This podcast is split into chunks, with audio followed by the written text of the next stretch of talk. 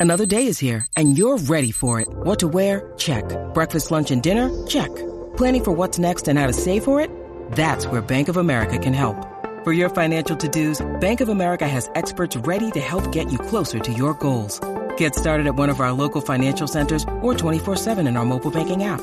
Find a location near you at bankofamerica.com slash talk to us. What would you like the power to do?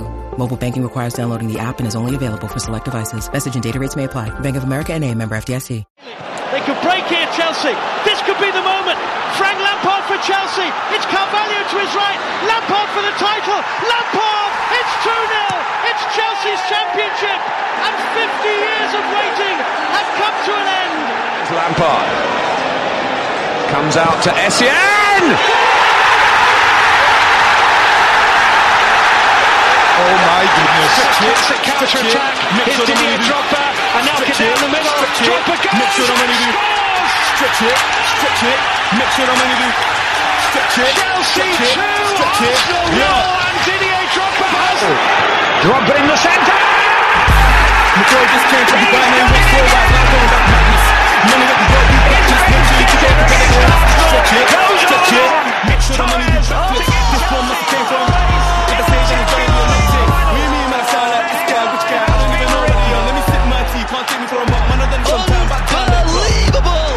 Madas.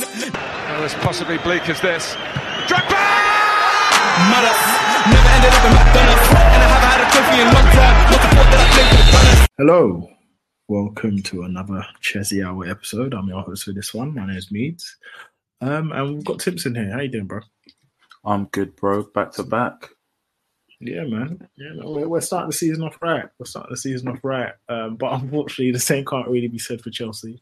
I mean, I'm being harsh. I'm being harsh. We've had a, a fantastic couple of days, you know, week even really. And I think the last time we spoke, we are talking about Caicedo, we are talking about our midfield, we are talking about you know where we can kind of strengthen. And um, Chelsea went and did just that, and then some. You know what I mean? Whilst blaming Liverpool in the process. Um, but obviously, it doesn't come without drama because it is Chelsea Football Club.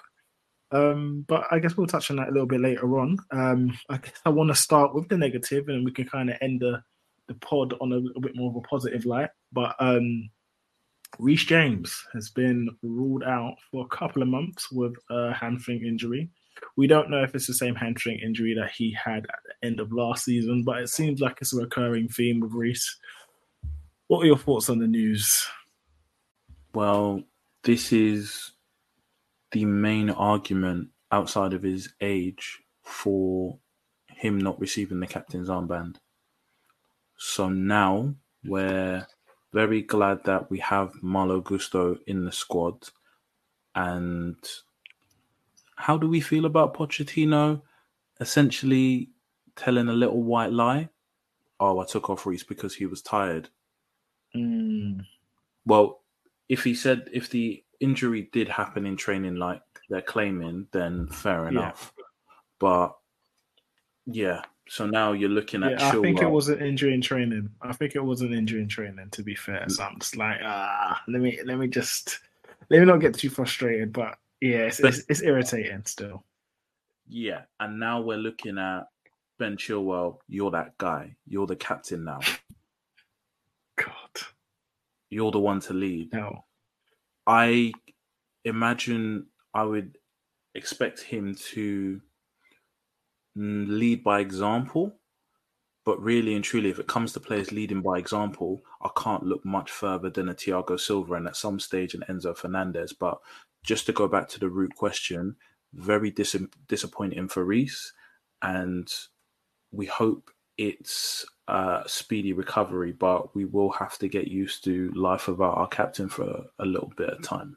Yeah, it's a it's a big shame. It's a big Has it been I feel like confirmed that it's going to be a couple of months? Or It- yeah, it's been it's been confirmed. It's going to be a couple of months. Obviously, the club's not confirmed it yet, and obviously Poch speaks tomorrow. So it's just irritating all round, man. It's irritating all round, and I feel like I just I don't know how to explain how I'm feeling, but I think when I first caught wind that essentially he he wasn't going to do the surgery, I just thought, oh man, you know. that's the one thing because when when Reece, yeah, when you don't get the surgery, I think you're already on like dangerous territory, and I think there's always a risk of reoccurrence. But I just felt, I hoped honestly that all the training that he did and the, the extras that he did was gonna help, but it just seems like, yeah, it, it is so frustrating. It's super frustrating, and I feel I feel sorry for Reese because I know he, he must be devastated that this has happened, to be honest. And it's just not ideal. It's far from ideal for him, far from ideal for the club. Um, and yeah, man, I just don't really know what to say. Honestly, it's um, it's a frustrating one, but I think we're just gonna have to take it on the chin because you know there's not really much else we can do. To be fair, yep. and um, Reece is a big boy. He'll make, he'd made his decision, and I, I just hope now that you know, yeah, I hope now that he gets the surgery and hopefully puts all of this behind him because the stubbornness to, and resistance to not get the injury and I mean not get the surgery and not be out for a long period of time. I'm just like, bro, come on, come on, man, you're killing us here. But like I said, he's made this decision. Hopefully, with this latest injury, injury he um kind of yeah sees a bit of sense. Um, but yeah, man, it, it, we just have to see. We just have to we'll see with Reese um, because it's a real big setback. But like you said, fortunately, we're not going to be leaning on Azpilicueta this season. We're going to be leaning on Malo Gusto, which is a fantastic signing. He did really, really well in preseason. So I'm very happy that, you know, he's going to be given, given an opportunity. Um, obviously, I'm not happy that Reese is injured, but also this is why you have a squad. This is why you have Malo Gusto come in. Um, so that business, that bit of business, is looking very, very sensible. You know, um, because I don't really, I don't really think it impacts our game so substantially. I think from a leadership perspective, it kind of does because Reese is a big leader, um, and people do look for look to him for inspiration. Um, and you saw against Liverpool, he he was excellent, but Malo Gusto, I think he will fit in quite seamlessly. They have a similar game, quite dynamic as well. So yeah, I, I'm not too sad. I'm sad because it's Reece, but I'm not too sad. I'm not too hurt by it because in yesteryear we'd be like devastated and that, that's our season done. But now, you know, with Malo Gusto, um, and even um, um, Disasi, we've still got him. We've got Chalobah, he's got a hamstring injury as well, which he's going to be out for a month. So again, these signings that many people complained about saying it's pointless. I don't know if this makes sense. Oh no, look, look what's happened. So you know, it, it's just one of those things. I think where it, we're in a good space squad wise, um, and this is why you have a squad. Um, and yeah, so it, it, it, it's it's not all doom and gloom. Frustrating, of course, but it's not all doom and gloom. But it's an interesting point what you said about the captaincy, though, because um, rightfully, availability is really important, and um, yeah, I think Reese's career to date has been one filled with absences. Um, so how are you feeling now after one game? You know, him being appointed as captain. Has that um, changed well, your your feeling towards it? No. When you consider it's the same injury that pretty much ruled him out of the World Cup, and the reason why he didn't have that surgery was essentially uh, a last ditch effort to be fit for the World Cup, you just have to be like, okay, it is what it is. He'll learn from it, and hopefully, this is the last major setback for the foreseeable. And we've got the strength and depth to cover, and we've got the quality in depth. So, like you said, we're not looking at Azpilicueta. But for me, it doesn't really move the needle in regards to my position on Reece James' standing as captain at the moment. Yeah, I hear you. Um, I hear you. I, I, feel the same. To be honest, it is um, it's Reece James at the end of the day. I think he was always going to be captain. Um, we should also recognise that ultimately the current situation, he didn't get the surgery initially, so he delayed it. This was always going to happen, in my opinion, because he didn't get the surgery. So, like you said, hopefully he learns from this.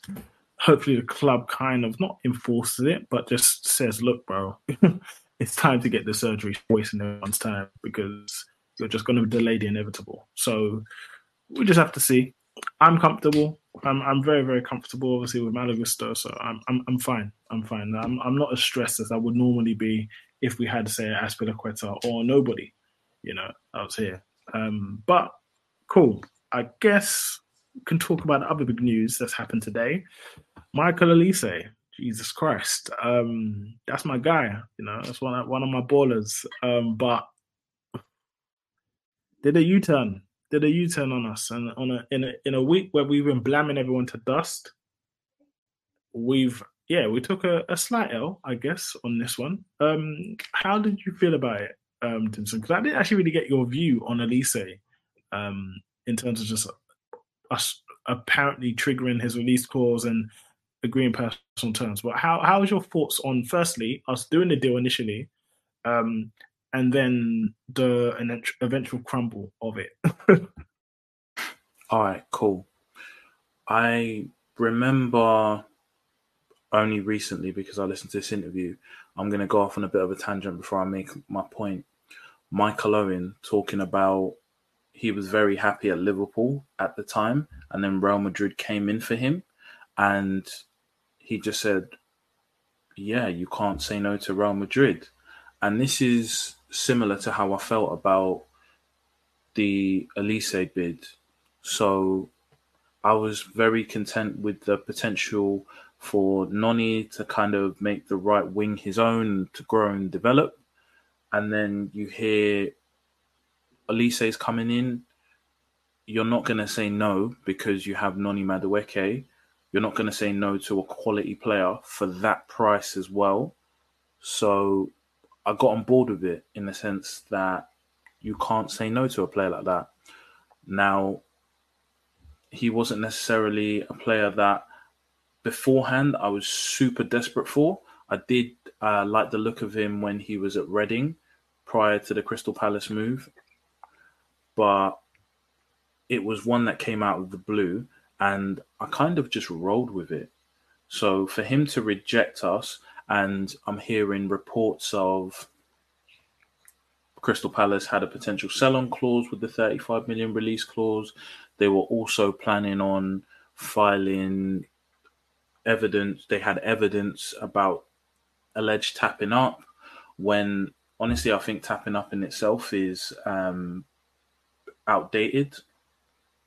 Who's going to bid let's assume there's no release clause. Who's gonna who's gonna go through several rounds? Could you imagine if we had um, several rounds of bidding like we did with Caicedo, and then the player then the club gives us permission to negotiate with that player, and the player goes, "No, I'm not. I'm not taking my kids out of school, or I'm not moving out the area." Then you've just hmm. wasted mm. all your time having three, four bids. So just reaching out to the player's camp initially, just to sound out initial interest makes a lot of sense. But obviously, that's what's referred to as tapping up. So, tapping up in general, I'm just kind of like, mm, I think it should be outdated anyway. But if that was leverage that um, caused Chelsea to somewhat pull out, and obviously Olise to fully commit with now what you'd imagine to be a high end release clause, you just have to say charge it to the game influencers from other clubs were talking we're talking Chelsea. This is great for football. Someone's finally turned down Chelsea. Mm. Well, someone someone won't. Someone won't. Yeah. Someone someone won't.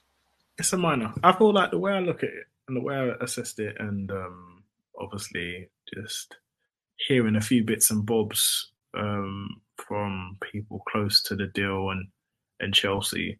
Um, essentially, Palace had every right to look at reporting us to the tribunal, um, take us to a tribunal, simply because Chelsea caught wind, and not even just Chelsea, but Man City as well, caught wind of the release clause, and a, a clause, in fact, that um, City, um, not even City, Palace were denying for months on months on months, saying that that clause did not exist. That clause did not exist. It is not true. It is not true. Um, and Palace do do this. They did this with Zaha. I think Zaha was um, supposed. I think Tottenham came in with a bid for Zaha. Um, United came in with a bid for Zaha at some point as well, um, and they weren't allowing it, um, simply because um, they didn't feel like the money was sufficient enough. And obviously, with Zaha and his level of importance at the time to the club, um, I could understand it. You know what I mean? I, I definitely can understand it. Um, the only issue that I have is that it isn't Chelsea. Whilst they were complicit, it wasn't entirely Chelsea's fault. It was information that was, you know, given to them, and then they try to exploit it. Naturally, when you're going to look at a talent of that level, getting him for 35 million pounds, it was a, an absolute steal in this market. Um, Michael Olise used to play for Chelsea, was in the academy until he was 14 years, years, of, years of age. So there was a natural connection, a natural desire from his side, as well as our side, to kind of bring him back home. Um, so it all kind of made sense, you know what I mean? And that Olise would have been part of the squad, not a guaranteed starter, but I think he'd start a sufficient amount of games, most definitely, because I don't think that right hand side is nailed down by anyone. Perfect, to be perfectly honest. Um, same way he, you know, Nkunku's out until the new year, so there's a good case that Olise could be in the number ten, slot in seamlessly, and um, you know, make a case for him to be starting ahead of anyone. And then Nkunku could come in, battle it out on the left hand side with um, Madueke. Um, not Madueke, I mean um, Mudryk. You know what I mean? So, yeah, the, the, I don't think his the plan to have him wasn't a nonsensical one, if that makes any sense. Um, but again, like you said, charges to the game. Um, at the end of the day, he got a new contract. I mean, it was only an additional year on his new contract. So he hasn't extended for any longer than his previous contract. It was just one year add on. Um, and yeah, Crystal Palace have given him more money, which he rightfully deserved. And there's um, an increased release clause. Again, similarly to his previous one. We don't know what it is. We don't know the exact amount, but a release clause is in there. Um, and for me, I think that's a minimum release. So basically, that's like I think where the clause this time was a set fee of thirty-five million pounds, this is a minimum release clause to then activate. So a certain amount needs to be hit in order to activate it, um, but it can go higher essentially. So yeah, this gives Palace at least um, a guaranteed a guaranteed level of not profitability but income from the sale that is going to be in line with market. So they've done this from a commercial and business standpoint to protect themselves from loss, basically, because his real value is far substantial, far more substantial than the 35 million pound that was in his previous release clause. But you know what I mean? Football's moved on a bit from when that first came into play, even though it's only a couple of years ago, which is mad. Um, but yeah, so we're gonna have to chalk up to the game. I take it L. As you know, for me anyway, he was my third choice in the list of um, right hand side players that we're linked with. We're obviously linked with Kudus and um, Cherki. Olise was my um, third choice simply because of his lack of intensity, um, but no one's denying his quality. So I would have loved him to be back. I've been championing the club to buy him for ages, to bring him back for ages, but have to just hold that L, man. You know what I mean? We we we've been blamming up the market for the last week. Um, and I guess that's a nice segue into what we've been doing this week because Caicedo is confirmed, number 25, taking the legendary Zola shirt. Bro, the relief. Let's talk about the relief because, boy, since the last time we spoke, and since the last time the pod happened, broski, I mean, ah, the amount of emotions, crazy, crazy, crazy, crazy. Um, yeah, I know we could talk about the Liverpool game, but God, let's talk about Caicedo. Um, first of all, where was your head at? Because I know you were seething, bro. But I want to hear it from your first hand experience. When you saw that Liverpool agreed on a 111 million pound um, offer for Caicedo or Brighton, where was your head at? My head was well on its way to Mars, but got lost somewhere along the line, along the way to Narnia. I was just, what is going on here? We've been dilly dallying for months, three months to be exact. We've agreed personal terms since May.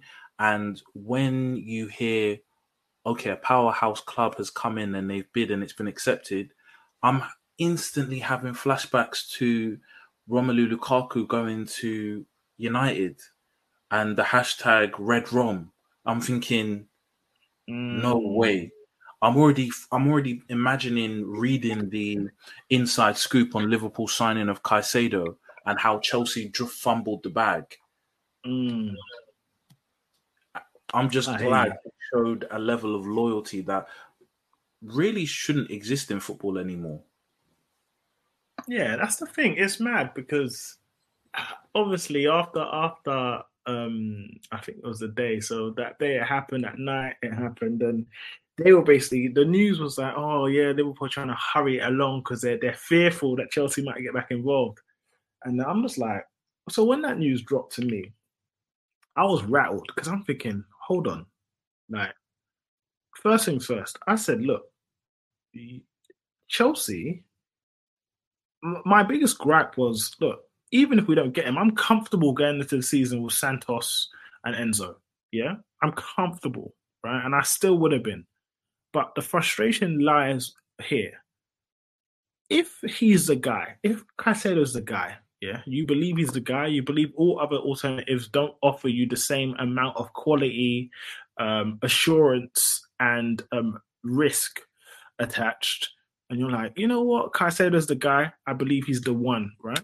So if you believe that, then surely you you just pay the money. You know, Brighton have said a hundred million pounds. Cool, you give them the hundred million pound. You agree terms on you know when that money is going to come to them, whatever. Boom, you keep it pushing. Caicedo comes in during preseason, gets familiar with his teammates, yeah, and then you could like you know move on. But no, Chelsea did the whole thing like, okay, he's the guy, but we're gonna like drag it along. We'll do offers of like mad increments, and then it's just a mess, complete mess. So when Liverpool came in, I'm just like, well, this is what you deserve. This is what you deserve because it's a complete and utter failure. How are you how are you negotiating like this? Like how? It's so bad. It's so poor. Um It's but then, like obviously. But yeah, go on. sorry, just just the hesitation of it. You've overpaid massively now, but you just look at it back and you can look back. Maybe if they had the model that they have now, they get Caicedo before he becomes Caicedo for four and a half million. You can say the same thing with Enzo, but now they're Premier League established and you've paid the money that you've got to pay. The asking price is a hundred mil, but who knows how what the final deal ends up with if a Real Madrid or some or Mm. PSG come in for him in three or four years time when he's if he manages to hit the levels of say an N'Golo Kante, how much more Yeah. are Brighton fleecing us for off the Exactly. back I mean, the sell-on clause? Exactly, and I feel like I don't know if there's a sell-on clause for Caicedo. I'm, Oh, I'd yes. assume there would be. Confirmed, I'd be confirmed. assumed there would be. Yeah. So again, so again, so they're gonna eat, right? Um, I hope that we don't have to sell Caicedo at any point, at any point. But um, yeah, I think if he hits the levels, and then one of the big hitters like Real Madrid come in for him, then you know he might actually say, you know what, yeah, I might need a new challenge. Cool. Um, ultimately, I won't care too much if he does the thing at Chelsea. If he's successful at Chelsea, I won't really mind. You know what I mean? As long as he's bringing us glory and joy, I'm comfortable. Um, but yeah, the Liverpool thing was it rattled me. But I also knew that Boehly wouldn't like the optics. You know what I mean? The optics of Liverpool stealing a march on him. I think he wouldn't like that. So I knew that he wasn't going to let it lie down, especially Eghbali. Eghbali, there was no way they were going to let it lay lay down and just rest and let it, you know, let them get walked all over, especially when they've been criticized so much, you know, for not knowing what they're doing, you know. So they weren't going to have that. And Eghbali flew in and said, you know what, nah, we're patterning. He called up um Caicedo and said, don't worry, we're going to sort things out. Boom. Ca- Caicedo being loyal and you know, I think the ties and the desire to want to play for us and being a fan of Chelsea, being a fan of N'Golo Kante, I think that kind of pull, as well as all of the work that we did prior, you know, agreeing personal terms from May, like you said, um, there was almost like a feeling between the club and um, camp that we're going to get the job done, get the deal done. I think he felt that we were further along, so he needed less convincing rather than Liverpool, where they had to really start all over again. Well, not even start all over again, start from the beginning um, and try and build a relationship and rapport with the player, but it weren't really there. So him turning them down, I don't think it was that difficult, really um, because we already did the groundwork in laying down the relationship. Um, yeah, so I knew there was a chance, and I heard, I caught wind of it in the morning, really, um, like early morning, around eight eight a.m. Um, that he's going to reject. He's going to reject. And I put it in the group. I was like, "Hey, listen, I'm catching wind. Like he, he's going to reject, you know."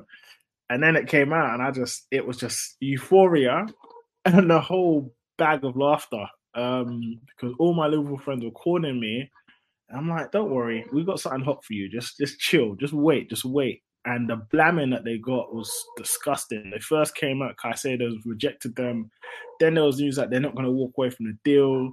Like that, like you know those hungry guys at the end of the club. They've been re- uh, rejected. The girls are outside, and you're it's the end of the night, and you're trying to move to a babe, and that, that they're not taking no for an answer. Like, why are you lurking, bro? Chill. Like, don't want you. Yeah, you know I mean, like that's what was happening. Like, Caicedo don't want Liverpool. Like, trying to leave with time. Like, trying to leave with time. Nasty. Not trying to leave with something basically nasty. Like you know what I mean? Like, just trying to leave with bottom of the barrel babes. Like anyway, I'm just like nah. So I knew it was gonna get rejected. Um, yeah, their approach is gonna get rejected by him. Fortunately, that's what happened. Um, and then yeah, Chelsea agreed the deal eventually, 115 million pound, four million more than Liverpool would have paid. Which I'd, I'd take that. F it, man. I'd take that. You know, Brighton took us to the cleaners, to the cleaners. They made literally 111 million pounds in 18 months. What? No, you know, about two years. That is great. What a flip! What a capital gain. They insane off a football player. Um, but at the end of the day, like I said, I don't really care as long as my man does the business. I don't care. talking about British record, we're talking about transfer fees and how in- crazy they are. But my whole logic and thought about these these transfer fees and players is there's a lot of money in football, and yeah, there's a lot of money in football. So there's going to be inflated prices, you know, and quality. You're going to eventually you're going to get stung by it. So you're going to have the deals where you buy quality like Santos for for cheap, uh, for 20 million pounds, but then you're also going to have instances where you're going to have to pay the big bucks, you know, for Caicedo and Enzo. Um, but ultimately, that's not something you're going to look to do consistently throughout your tenure. Um, I don't think that's going to be the case. I think we've got a good scouting department. Um, I think we've done some shrewd buys too. Um, so yeah, I, am all in all, I'm quite happy to be honest. And then the other blam is Liverpool. Obviously, they were having talks, had an agreement um, in terms of personal terms of Romeo Lavia, and bruh, as a byproduct of trying to bid and steal a march on Caicedo, what they've gone and done is destroy the relationship with um, Romeo Lavia. And now Lavia's like, you know what, bun you, I'm going to Chelsea because we were interested in Lavia. The moment he signed for Southampton, we're like, all right, we'll try and take him off you, like the same that same window, and Southampton rebuffed us, and um, yeah, because the guy's a super talent, super super talented player. That's a real six as well. Like he's a real DM DM. I think Caicedo is more of a, a defensive eight, um, who can play six very very well. Um, super um, player, but I think Romeo Lavia's base four is DM protect. You know what I mean? So Lavia, the Lavia thing is crazy. So yeah, that's another punch in the nose to Liverpool, which I love. I, ah, can't stand them. So another punch. So talk to me about Lavia. I know Timson, you're very big on him as a player.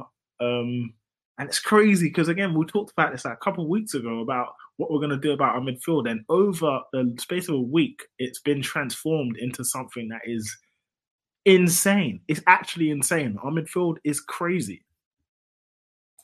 yeah, I have to just practice gratitude, and to practice gratitude, you have to kind of look how look at how far you've come.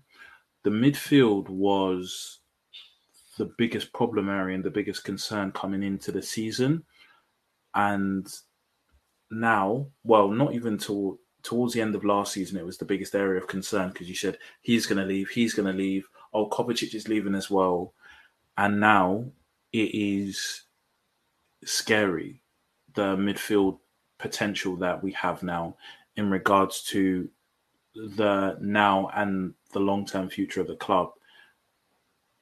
And the fact that the players that we've got in for reasonable fees outside of the double pivot of Enzo and Caicedo, it's it's really positive.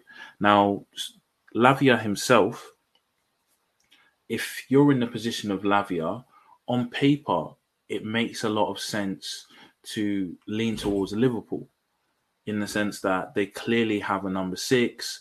Klopp clearly likes you. You're going to walk straight into that 11. Chelsea are clearly chasing Caicedo, but then you also have to have a level of ego and pride as a footballer. And they're haggling, okay, we'll give you 37 million.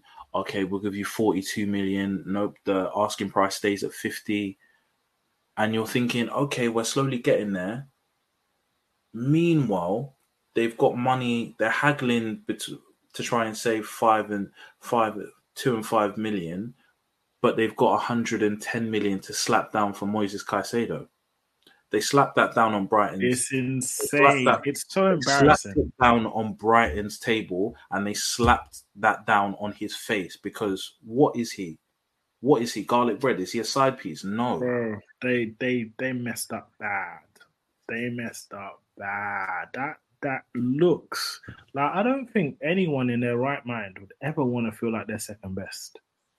Like, like, let's let's again let's go back to the the the girl the Gallum analogy. Yeah, so cool. There's a girl you're interested in. You know, you're, you're, you're like, okay, yeah, she's she's nice. She's got good potential. Let me let me let me chat to her for a little bit. Cool. So you, you talk to her. You, you get on. You know what I mean? You get on, but you kind of got your not your eye on other other babes, but you know you're you, at this point you're not you're not take together. You're, you're not you're not taken yet. So cool you're like, you know what? She's interested, so I, I could kind of play the field a little bit. She's gonna be here. She's cool. She she she's committed to the cause. She sees I'm that guy. But Liverpool Liverpool thought they were that guy because they thought, you know what? Let's let's talk to Caicedo. Let's see what he's saying. Let let's bring out the let's bring out the Rolls Royce. Let's take a rental. Oh, let's bring out the Rolls Royce. Let's get let's impress this guy. Let's see because he's a top he's a top one. He's a top he's a top drawer. So I'm gonna try and do everything to get him, you know. And then it doesn't happen. Caicedo ain't impressed with the Rolls Royce. He's seen plenty of Rolls Royces. In fact, he's gonna be gifted a Rolls Royce. So then all you've done, you've taken out your rental for nothing, and then you try and go back to Shorty, and then she's thinking, wait, what? I'm second best. That's Romeo Lavia. That's the analogy. Romeo Lavia is thinking, wait, I'm I'm seconds now. You think you could try woo me, then you go somewhere else, go talk to someone else, and then come back. You think I'm gonna accept that? Mad. People, human beings, we have pride, right? So we're not gonna, especially a professional footballer that is of an elite talent. You know, he's been like touted to be one of Belgium's brightest ever talents, right? Uh, that's a country that's come with Eden Hazard, Kevin De Bruyne, Thibaut Courtois. That's a country that's came with real top players, right? Cool. There's no way in hell, and Belgium people from Belgium are very, very proud, very proud. You know, from a very young age, they are very, very proud. So there was no way, and I knew the moment they did that, there was no way Lavia was going to Liverpool. There was no way. He refused, and um, you know, he, he got he's got that get back. I'm going to Chelsea. I'm going to your ops. I'm gonna have to hold that. And I think, like you said, I agree. Him going to Liverpool would have made far more sense in terms of playing time and game time for him. Yeah. However, there's also an argument that is that necessarily a good thing? an 18, 19 year old kid playing week in, week out. Everything that he does is scrutinized. Everything that he does, it, it is he's super dependent on as a 19 year old. That's difficult. That's not easy.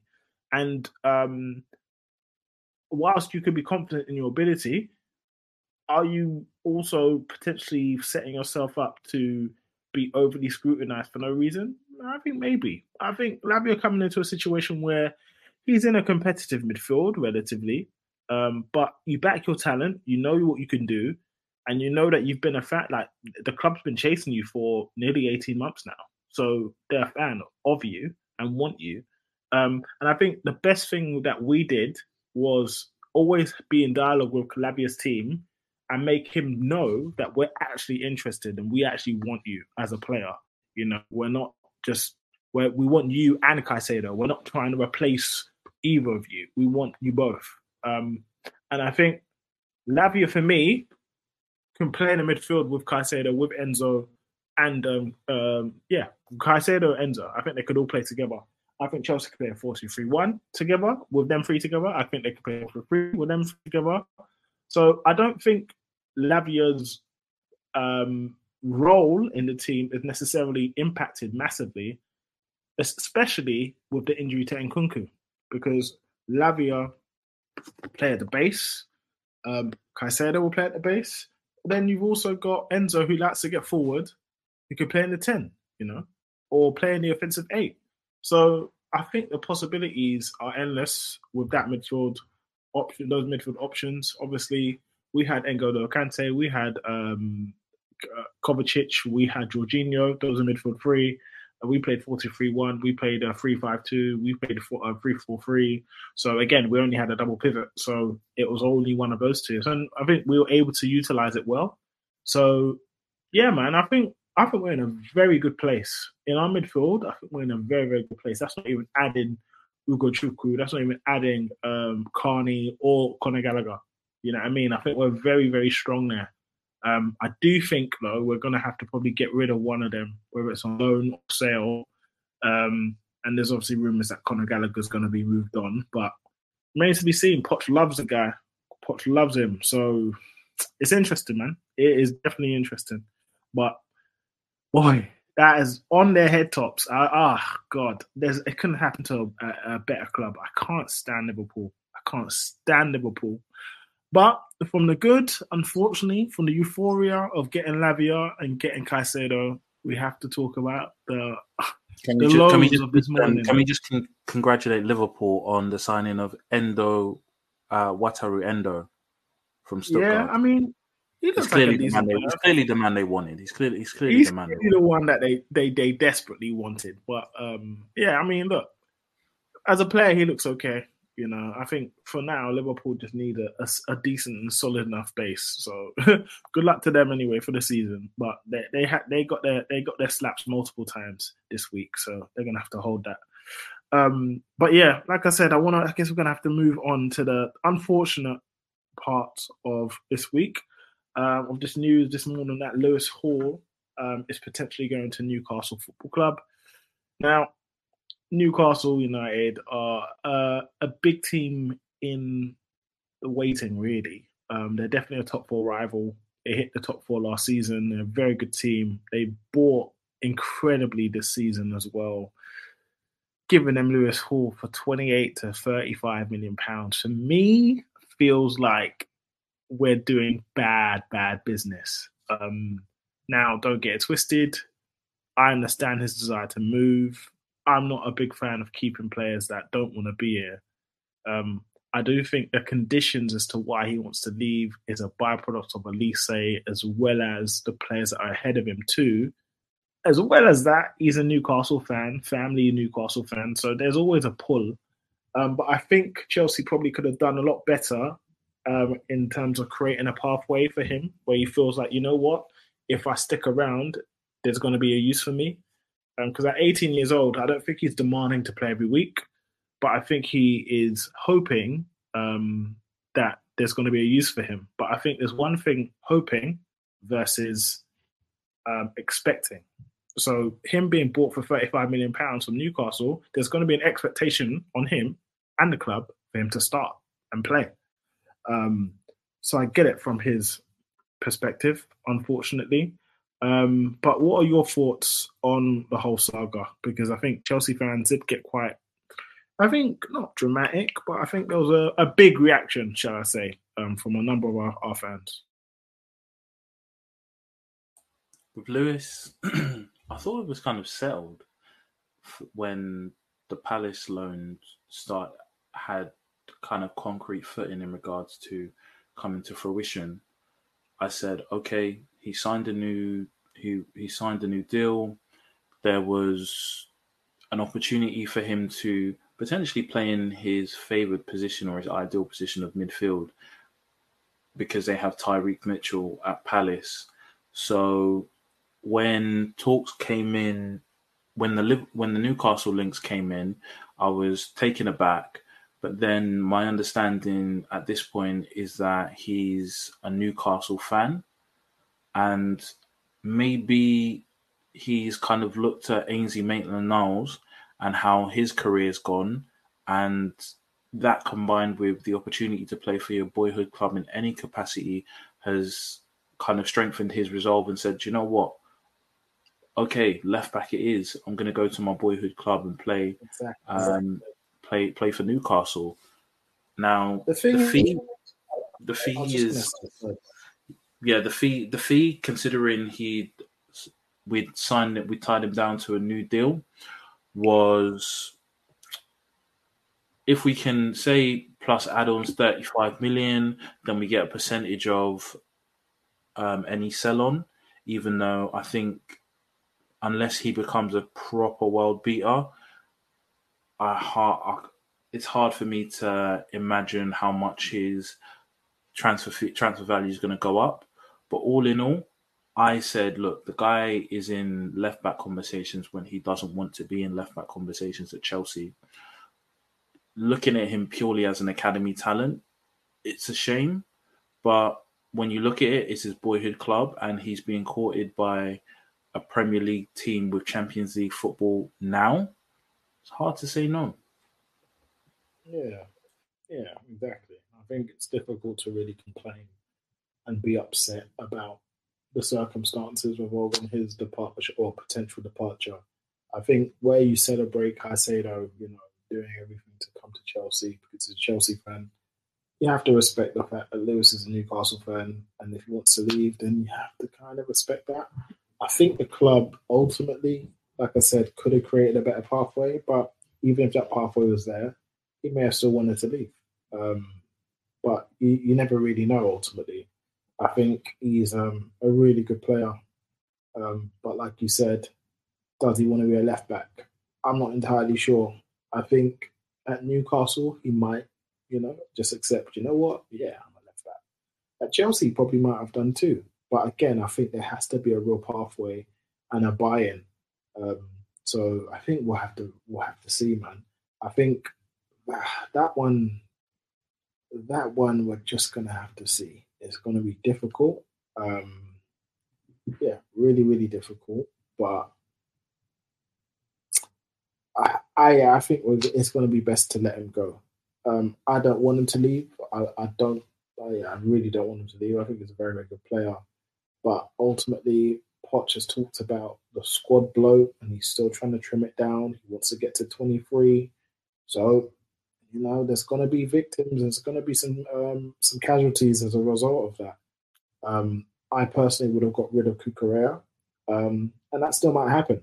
In fact, because Newcastle are looking at Cucurella if the whole situation doesn't materialize.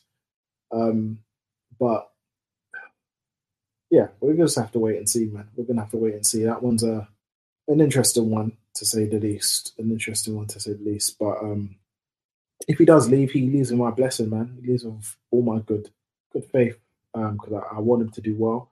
I think Tino, Tino Livramento being there as well is amazing. So Tino and Lewis were all playing together in the Champions League. For me, coming from the academy is a is a win for the academy, really and truthfully. Now, are they good enough to play for Chelsea? Absolutely, um, but still, the academy isn't just about them playing for Chelsea; it's about them having a successful top flight career. And I think the academy really does their do their job in that regard. So yeah, man, it'd be a, a shame, but I'd also be really really happy for both of them. Um, yeah, them leaving Chelsea don't stop me being fans of them, essentially. But I guess moving on, um, with the Olise deal falling off, um, and we're being linked with Brennan Johnson, who's not a terrible player by any means, um, but I don't think he really has the materials and the, the qualities to, to play for us. But could you then argue that you spent 20 million on Angelo, or however much it was, 20 million euros? Could you then argue that maybe loaning him was a bad idea? What are your thoughts, Timson? Cool. Let me quickly speak on Brennan quickly.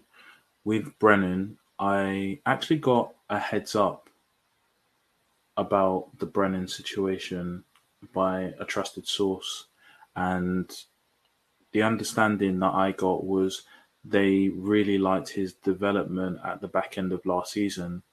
Now, make what you will of that. I don't really have a strong enough opinion on Brennan at this point in time. If it becomes more concrete, maybe I'll maybe I'll form one. But for now, it is what it is with the Brennan interest. Now, with Angelo, yeah, I think it's you can definitely make a case for him.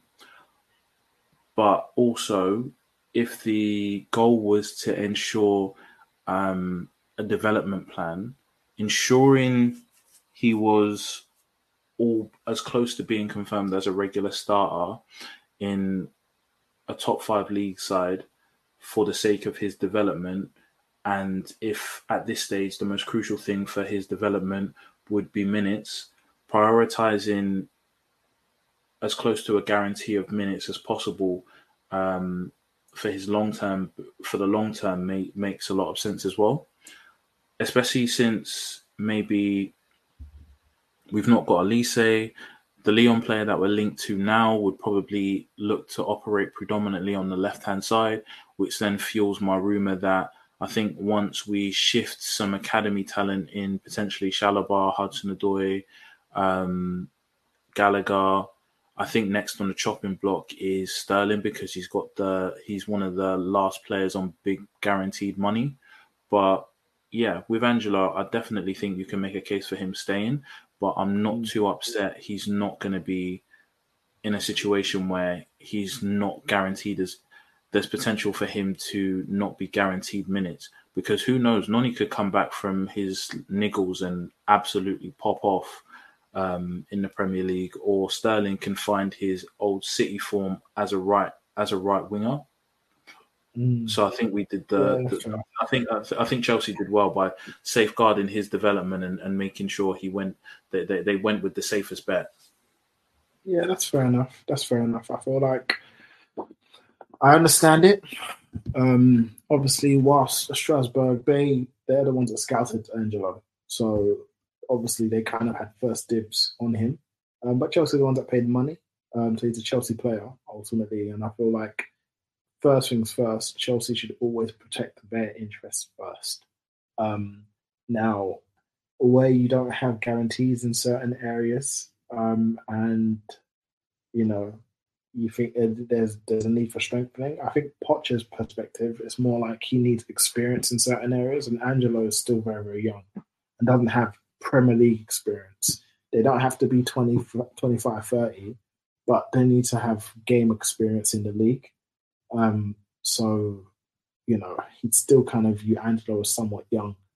Um, but my issue is because he's our player, that loan to Strasbourg didn't need to be pushed along so quickly. I think you need to kind of situate your squad. If he's always going to go there, always has the capacity to go there because he's part of Blue Group, um, then you don't need to rush it. Really, you should really see where your current playing staff is at Chelsea, and then make the decisions as and when necessary. Um, so it's not necessarily the loan is a bad loan because I think it's a good loan for him, but I think maybe that decision didn't need to be made then. Because what you do and what the issue is, if you buy another winger now, for example, even this applies with Olise, for example, you have that other winger as well as Angelo. So what happens to Angelo in a season or two seasons? What happens? You know, you've got another body here, but then you've also got Angelo. Now that's not to say that there's not going to be some departures, because I agree. I do think that Sterling is potentially on the chopping block, like you said. He's on big, big, big, big wages. So I think there's capacity for him to be moved on. Um, but yeah, so I, I don't disagree. I don't disagree. I think it is a bit messy, um, but ultimately oh. it is what it is. Want to get on with Cucurella? I guess that kind of leads with Cucurella and Chilwell. Um, obviously, I know your position on Cucurella, so I'm not going to ask. Um, but with Lewis Hall leaving and Ian Maatsen, I know again, I do want to talk on Maatsen because I know you're a big fan. Um, Cucurella could potentially be leaving um, if we don't really agree a deal with um, Newcastle for Hall, but uh, it's again a little bit of a mess. We've got four left backs now. Um, Ian Maatsen, you know, is playing as a as a midfielder. Um, Chilwell has had his injury issues in the past, and he's vice captain. Um, going to be captain against West Ham, but um, how are you going to play it? I know you want to get rid of Cucurella, so I won't ask you. So it be Chilwell and Maatsen for you, I'm guessing. In a, yeah, in an ideal situation, we have negotiations fall through with Lewis Hall by divine intervention, fate, change of heart, whatever. Negotiations with Newcastle fall through with, regarding Lewis Hall. Situation changes. They say, "How about Marc?" Marc says Champions League football. I will take that. Put myself in the shop window at the European level ahead of the European Championships for Spain. Lewis Hall, how about the loan to Crystal Palace? Yeah, I'll take that and we'll part this conversation down the road for a year. And then yeah. you have my ideal scenario of Ian Maatsen having a fair opportunity to compete with Ben Chilwell at left back. And I'm not going to say he's going to get Malo Gusto injury boosted opportunities, but given Chilwell's track record, I feel like there'd be an opportunity for a fair, no, a decent number of minutes, even yeah. without European football. Yeah, I, I, definitely hear you. I think the Maatsen one's very interesting because at, at, present he's only been playing as a, a forward and a winger. So I do want to see him get an opportunity at left back and I kind of want I don't want injuries to happen, but I'd like for circumstances to play a part in him getting the opportunity. So yeah, man, we're gonna have to play it by ear because yeah, the Cucurella situation is still a bit up in the air. So is the Lewis Hall situation, and they kind of are one in the same, and they're kind of inter- intertwined. So we're just gonna have to see. Um, but with the falling through of Michael Olise, it's had like a knock-on effect. So the Michael Olise deal going through has impacted Chelsea's decision to loan him to Crystal Palace, to loan Lewis Hall to Crystal Palace, and then you know that's just holding up everything. And then there's the Newcastle links, and Hall's in like, okay, well, I don't want to go Palace now anyway. So it's just yeah, a whole a whole kerfuffle. But with the Olise deal falling through, Chelsea been linked with Barcola. Obviously, they've been linked with Kudus in the past and Cherki. Barcola, what do you know of him? I'll talk about him in a, in a little bit. But what do you know about him? How are you feeling about those links? Are you a little bit more comfortable with him than Brennan Johnson? Honestly, I know a bit more about Brennan Johnson. I'll say Barcola's um, a complete unknown to me.